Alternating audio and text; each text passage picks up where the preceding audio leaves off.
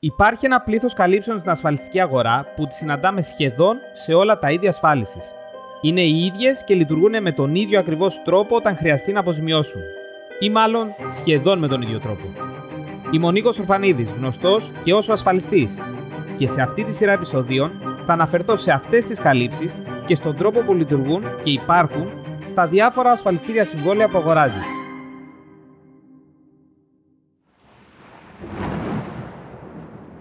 Φυσικά φαινόμενα. Η κάλυψη των φυσικών φαινομένων αποζημιώνει τις υλικές ζημιές που θα προκληθούν στο ασφαλισμένο αντικείμενο συνέπεια.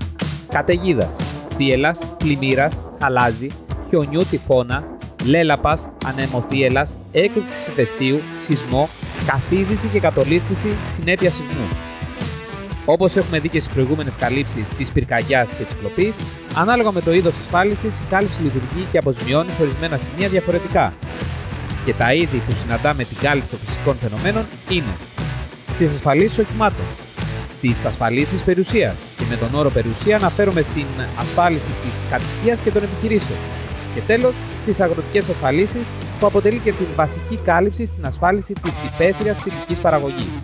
Πάμε τώρα να δούμε πώς λειτουργεί και αποζημιώνει σε κάθε ένα από τα παραπάνω είδη ασφάλισης η συγκεκριμένη κάλυψη.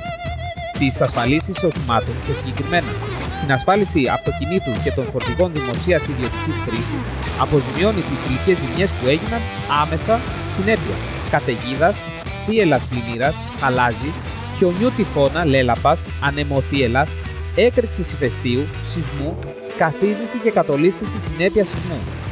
Προσοχή! Η κάλυψη, ανάλογα την ασφαλιστική εταιρεία που ασφαλίζεσαι, παρουσιάζει διαφορετικές παραλλαγές. Τόσο στο πώς παρέχεται σε ένας ασφαλιστήριο συμβόλαιο, όσο και στο πώς αποζημιώνει. Συγκεκριμένα, ενώ σε ορισμένες ασφαλιστικές εταιρείες η κάλυψη χαλάζει, συμπεριλαμβάνεται μέσα στην κάλυψη των φυσικών φαινομένων, σε άλλες προσφέρεται ως ξεχωριστή προαιρετική κάλυψη, που μπορείς να την προσθέσεις εφόσον το επιθυμείς στο ασφαλιστήριο συμβόλαιό σου. Ω προαιρετική κάλυψη, το όριο που θα αποζημιώσει για υλικές ζημιές είναι η ασφαλιζόμενη εμπορική αξία του οχήματος. Στην περίπτωση όμως που η κάλυψη χαλάζει προσφέρεται ως ξεχωριστή κάλυψη, υπάρχει ένα συγκεκριμένο ποσό μέχρι το οποίο θα αποζημιωθείς. Το ποσό αυτό είναι μικρότερο από την εμπορική αξία του οχήματος.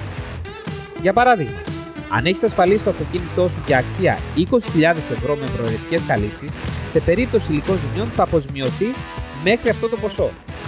Αν όμως το συμβόλαιό σου την κάλυψη χαλάζει την έχεις αγοράσει ξεχωριστά από τα φυσικά φαινόμενα, θα δεις πως θα έχεις ένα μικρότερο ποσό στον πίνακα καλύψεων. Παραδείγματος χάρη 3.000 ευρώ.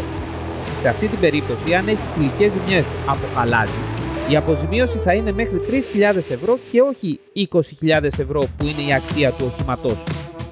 Τέλος, δεν σου έχω αναφέρει καθόλου τι ισχύει για τις μοτοσυκλέτες.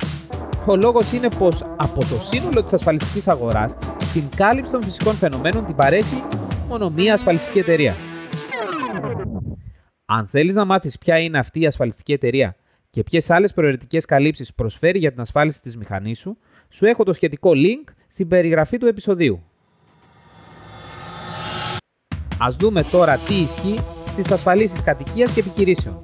Εδώ έχουμε κάποιες μικρές διαφοροποιήσει σε σχέση με τις ασφαλίσεις οχημάτων. Οι διαφοροποιήσει έχουν να κάνουν με τις περιπτώσεις που περιλαμβάνει ο όρος των φυσικών φαινομένων για να ενεργοποιηθεί και να αποζημιώσει κάλυψη.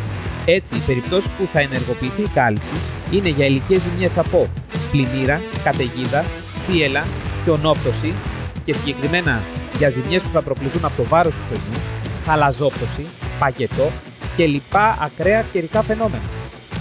Δεν περιλαμβάνονται οι καλύψεις του σεισμού και της καθίζησης. Οι δύο αυτές καλύψεις της ασφαλίσης περιουσίας παρέχονται ως προαιρετικές καλύψεις που θα επιλέξεις εσύ αν θα τις προσθέσεις ή όχι στο ασφαλιστήριο συμβολέο σου. Η κάλυψη παρέχεται για την ασφάλιση του κτηρίου και για την ασφάλιση του περιεχομένου μιας κατοικίας ή επιχείρησης. Ενώ το ασφαλιζόμενο κεφάλαιο που θα αποζημιώσει ακολουθεί στην περίπτωση του κτηρίου την κατασκευαστική του αξία και στο περιεχόμενο την εμπορική του αξία. Υπάρχουν δύο σημεία που πρέπει να προσέξει. Το ένα έχει να κάνει με την περίπτωση που έχουμε στο κτίριο υλικέ ζημιές από φυσικά φαινόμενα αλλά οφείλονται σε κατασκευαστική κακοτεχνία. Σε αυτή την περίπτωση η ασφαλιστική εταιρεία μπορεί να αρνηθεί να σε αποζημιώσει. Ενώ στις επιχειρήσεις και στην περίπτωση της ασφάλισης περιεχομένου και εμπορευμάτων, οι ασφαλιστικές εταιρείες θέτουν ως απαραίτητη προπόθεση για να σε αποζημιώσουν τα πράγματα να βρίσκονται πάνω σε ράφια ή παλέτες και όχι στο πάτωμα, ώστε να υπάρχει μια απόσταση ασφαλείας ορισμένων εκατοστών από αυτό. Τέλος, στις αγροτικές ασφαλίσεις και συγκεκριμένα στην ασφάλιση της υπαίθριας φυτική παραγωγής, τα φυσικά φαινόμενα αποτελούν τη βασική κάλυψη για την έκδοση ενός ασφαλιστηρίου συμβολέου. Πώς ενεργοποιείται όμως η κάλυψη για να αποζημιωθείς; Σε περίπτωση που έχεις ζημιά από φυσικά φαινόμενα, για να ενεργοποιήσεις την κάλυψη και να αποζημιωθεί, ακολουθείς δύο απλά βήματα. Το πρώτο, να ενημερώσεις άμεσα την ασφαλιστική σου εταιρεία για τις ζημιές που έχεις υποστεί, ώστε να γίνει από άνθρωπο της εταιρείας η καταγραφή του περιστατικού. Το δεύτερο βήμα είναι να επικοινωνήσεις με την ΕΜΗ, την Εθνική Μετεωρολογική Υπηρεσία, και να πάρεις ένα πιστοποιητικό καιρικών φαινομένων για την ημέρα, την ώρα και την περιοχή που έπαθε τη ζημιά. Το συγκεκριμένο πιστοποιητικό το λαμβάνεις ηλεκτρονικά από την ΕΜΗ και έχει κόστος περίπου 14 ευρώ για το πρώτο 12ωρο, το οποίο πληρώνεις προκαταβολικά. Ο συνδυασμός των δύο παραπάνω βημάτων σου εξασφαλίζει πως θα αποζημιωθείς άμεσα και εύκολα. Οι εξαιρέσεις σε όλα τα είδη ασφάλισης που συναντάμε τα φυσικά φαινόμενα είναι συγκεκριμένες και αναφέρονται στους όρους κάθε συμβολέου. Για παράδειγμα, στην ασφάλιση αυτοκινήτου δεν αποζημιώνονται ζημιές στα ηλεκτρικά ηλεκτρονικά συστήματα του αυτοκινήτου, οι ζημιές σε υπόγεια πάρκινγκ και η θράψη κρυστάλλων.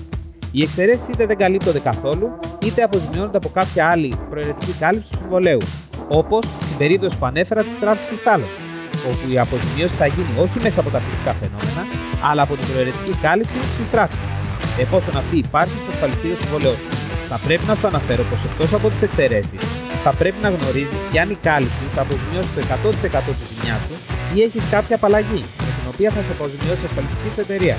Οι απαλλαγές ανάλογα την ασφαλιστική εταιρεία ποικίλουν. Έτσι μπορούμε να έχουμε απαλλαγή με ένα συγκεκριμένο ποσό ή απαλλαγή με ποσοστό επί του ύψους της ζημιάς που έχει πάθει. Παράδειγμα χάρη 10%. Αν θεωρείς πως δεν χρειάζεται να έχεις τη συγκεκριμένη κάλυψη στο συμβόλαιό σου, είτε γιατί σε προβληματίζουν οι εξαιρέσεις είτε οι απαλλαγές, η πραγματικότητα είναι μία. Τα τελευταία χρόνια βιώνουμε όλο και πιο έντονα καιρικά φαινόμενα. Και κάθε χρόνο τα φαινόμενα αυτά προκαλούν υλικέ ζημιέ εκατοντάδων χιλιάδων ευρώ στο σύνολό του. Συνεπώς, η κάλυψη των φυσικών φαινομένων θα πρέπει να είναι μία από τις βασικές καλύψεις του συμβολέου σου. Εφόσον θέλεις να έχεις σωστή και ουσιαστική προστασία της κατοικίας σου, της επιχείρησής σου και του οχήματός σου. Ακούσατε το podcast «Ο Ασφαλιστής» με τον Νίκο Ορφανίδη. Μπορείτε να ακούσετε τα επεισόδια στο ορφανίδισνικόλαος.com, στο Spotify, Apple Podcast, Google Podcast και σε όποια άλλη εφαρμογή ακούτε podcast από το κινητό σας.